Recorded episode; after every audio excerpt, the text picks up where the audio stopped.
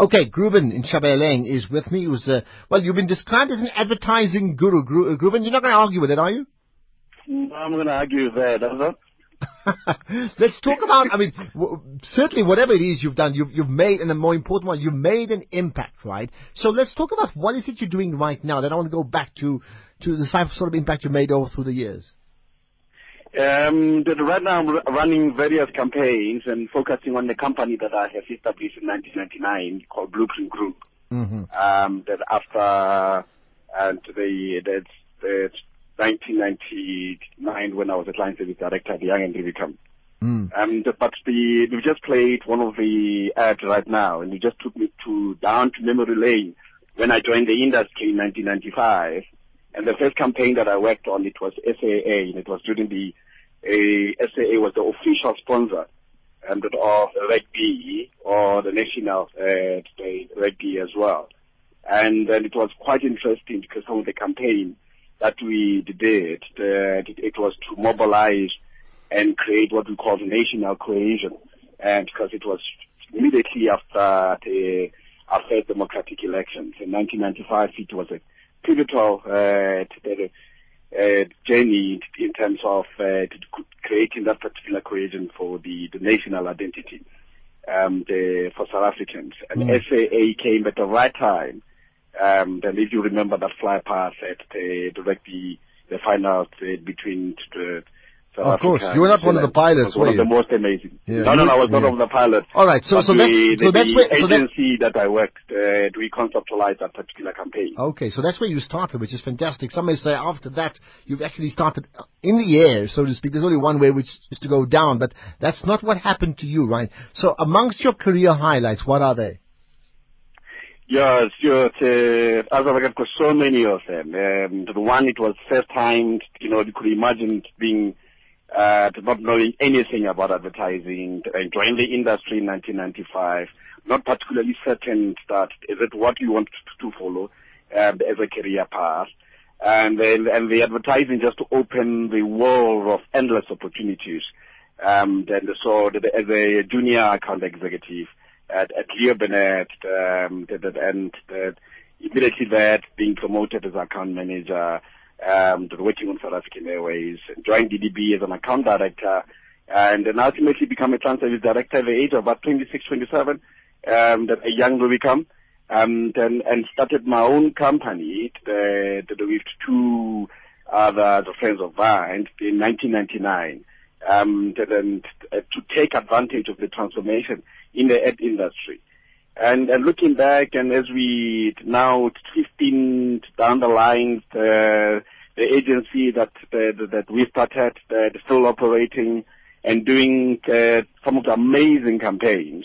And we just did a campaign right now for the June 16 #76. That with the Department of Education and Gauteng to mobilize the youth and able to say that 39 years later, as we celebrate the Youth Day, what is the youth of South Africa has managed to achieve that currently, and what's the way forward? So then also launching the paperless classroom for Department of Education as well, and digitizing and modernizing the education. And in South Africa. So those are some of the most exciting campaigns that we are working on with the department and the role that we play. So every year for me it has been a milestone. But the most important one, as I said, when the agency that has gave me the sponsorship and took me to the tertiary at AAA, Leo Burnett, and in 2007 is when I bought and became the CEO and the majority shareholder at Leo Burnett in 2007. I think for me it was one of the most significant milestones in my history from a career point of view. Wow. So there are a number of things that when I look back and I say that, yeah, Okay.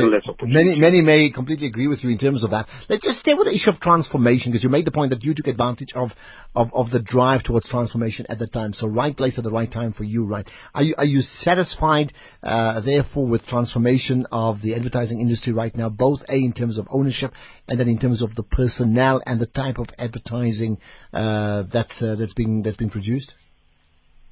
If I say, yes, I'm satisfied, I'll be lying and not being doing the justification and not being genuine in terms of what is happening currently in the industry. We are not happy in terms of the transformation that is taking place, especially in the advertising industry. And because I think what we tend to do in industry is that we take young graduates, we take them to AAA or Vega, or number of institutions, and when they graduate, we don't train them enough to ensure that they stay in the industry. So they become disillusioned about the industry itself, and then they go and choose other careers and become marketing managers, and so there's no sustainability. So you take, for instance, you say, in 2003, we probably have taken about 40 or 60 students or 100 students that have graduated from different institutions. If you take those 60 or 80 students and 10 now down the line, you only find that there are only a handful of them that managed to stay in the industry. And it's something that happens year in, year out. And if you ask me why, it's because the environment is not conducive enough. For them to stay in the industry. They get disillusioned. Then you could imagine when you come in the industry, it's a very quite dynamic and tough industry, you know. If you don't find your way, you'll find that the people will push you around. Would that apply even if you were not? Because, you know, often when we talk transformation, we talk black white. Would that apply even if it's white white? Meaning you need to want to play in that space and find your way around. So that means it's not a question of color; it's a question of adapting and integrating into that industry. I think with our white counterpart for argument, is that we are probably more prepared to get into the industry because they will be inspired by number of people that are around them to be able to get into the industry.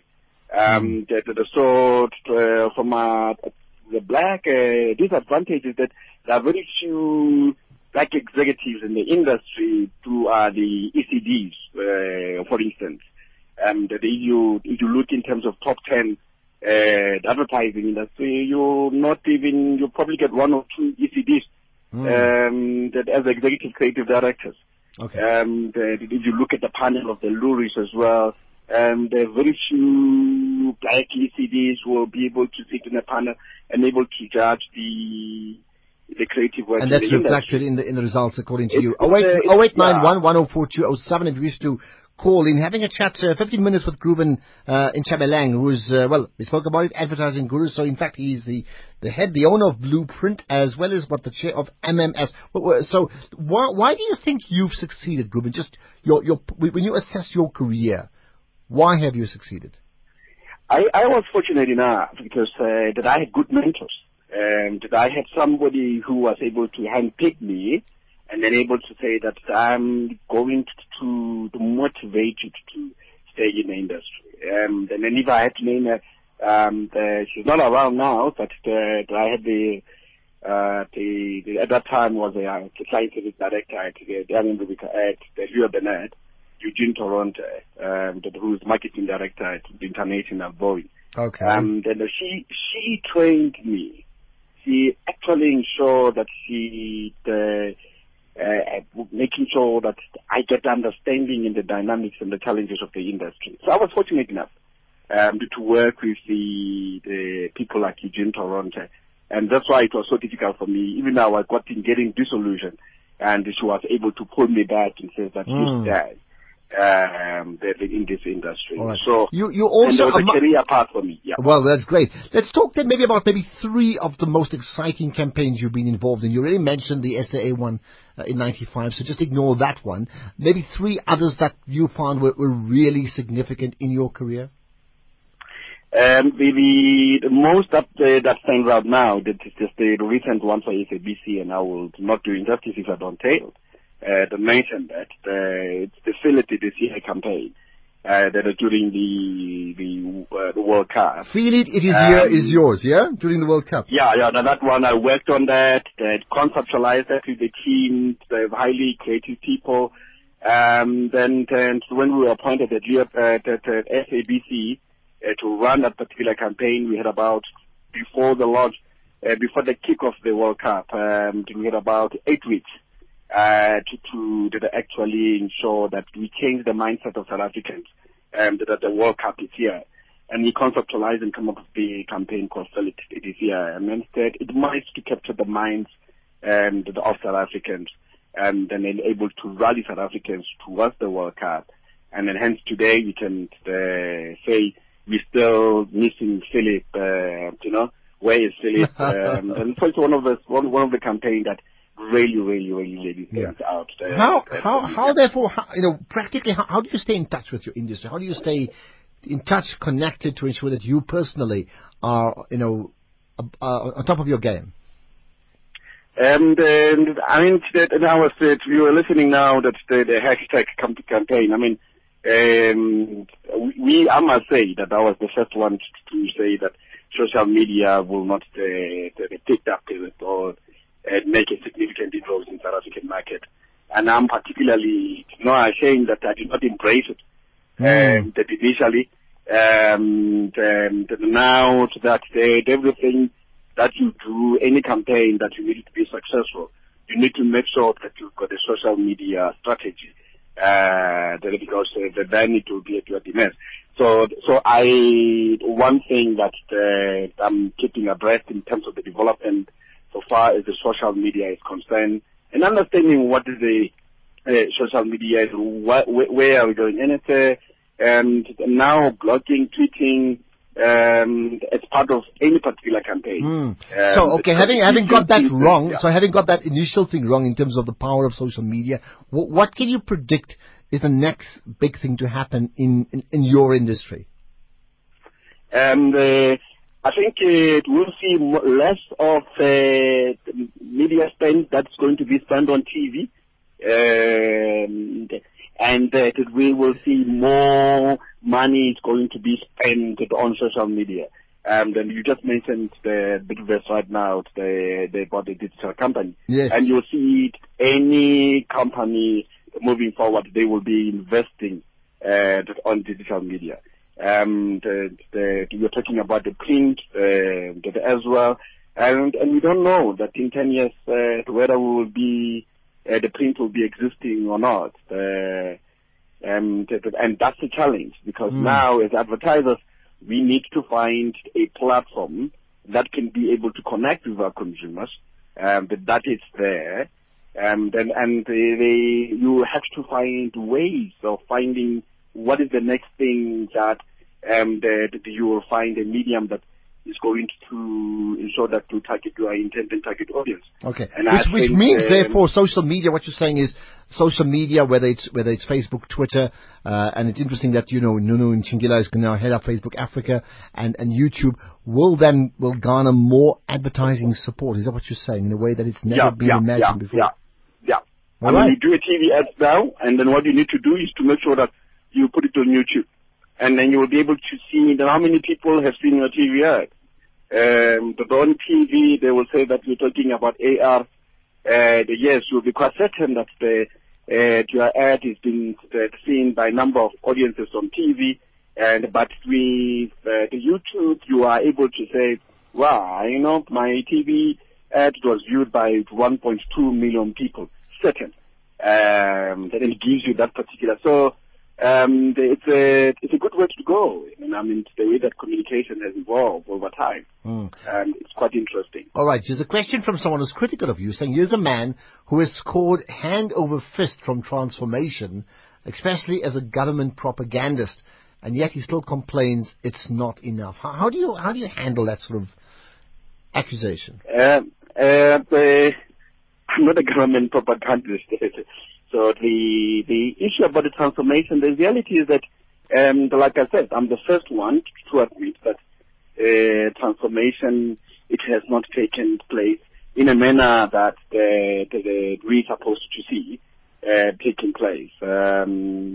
I myself, partly to be blamed here because of what I did, but you can do so much as an individual. The transformation is a collective that the industry decision to ensure that the entire industry embrace transformation and play and employ as many black talent possible, so that we can see a meaningful transformation. I'm going to ask you two things. I'm going to ask you to stick out, give me a name of someone who's up and coming, a rising star that we need to look out for, but before that, right? What's the one thing that you have not yet tackled that you'd love to do? I think it's transformation. I will love to see the black ECDs, the client service part, the media, to a certain degree. I would love to see ECDs emerging, the leading multinational and the agencies. As executive directors. Let's see. And the rising star you can pick out? There are a number of them, but they come and go. But for me, one of the Sandile, it's one of the best creative mind that I've ever worked with. He's done an exceptional, good work campaign, and then I think it's one guy that I would like to see taking the baton and able to. All right. Well, I'll tell you what. Since you said you were slow to adopting the social media space, and now you need to play catch up, I'm going to leave you to mention all those people, Sandile as well, and one or two of the comments you made, and you can tweet it to me, so I'm going to retweet it, and that's playing in the social media space. Groovin, okay. That's where we're going to leave it. Thanks so much for your time.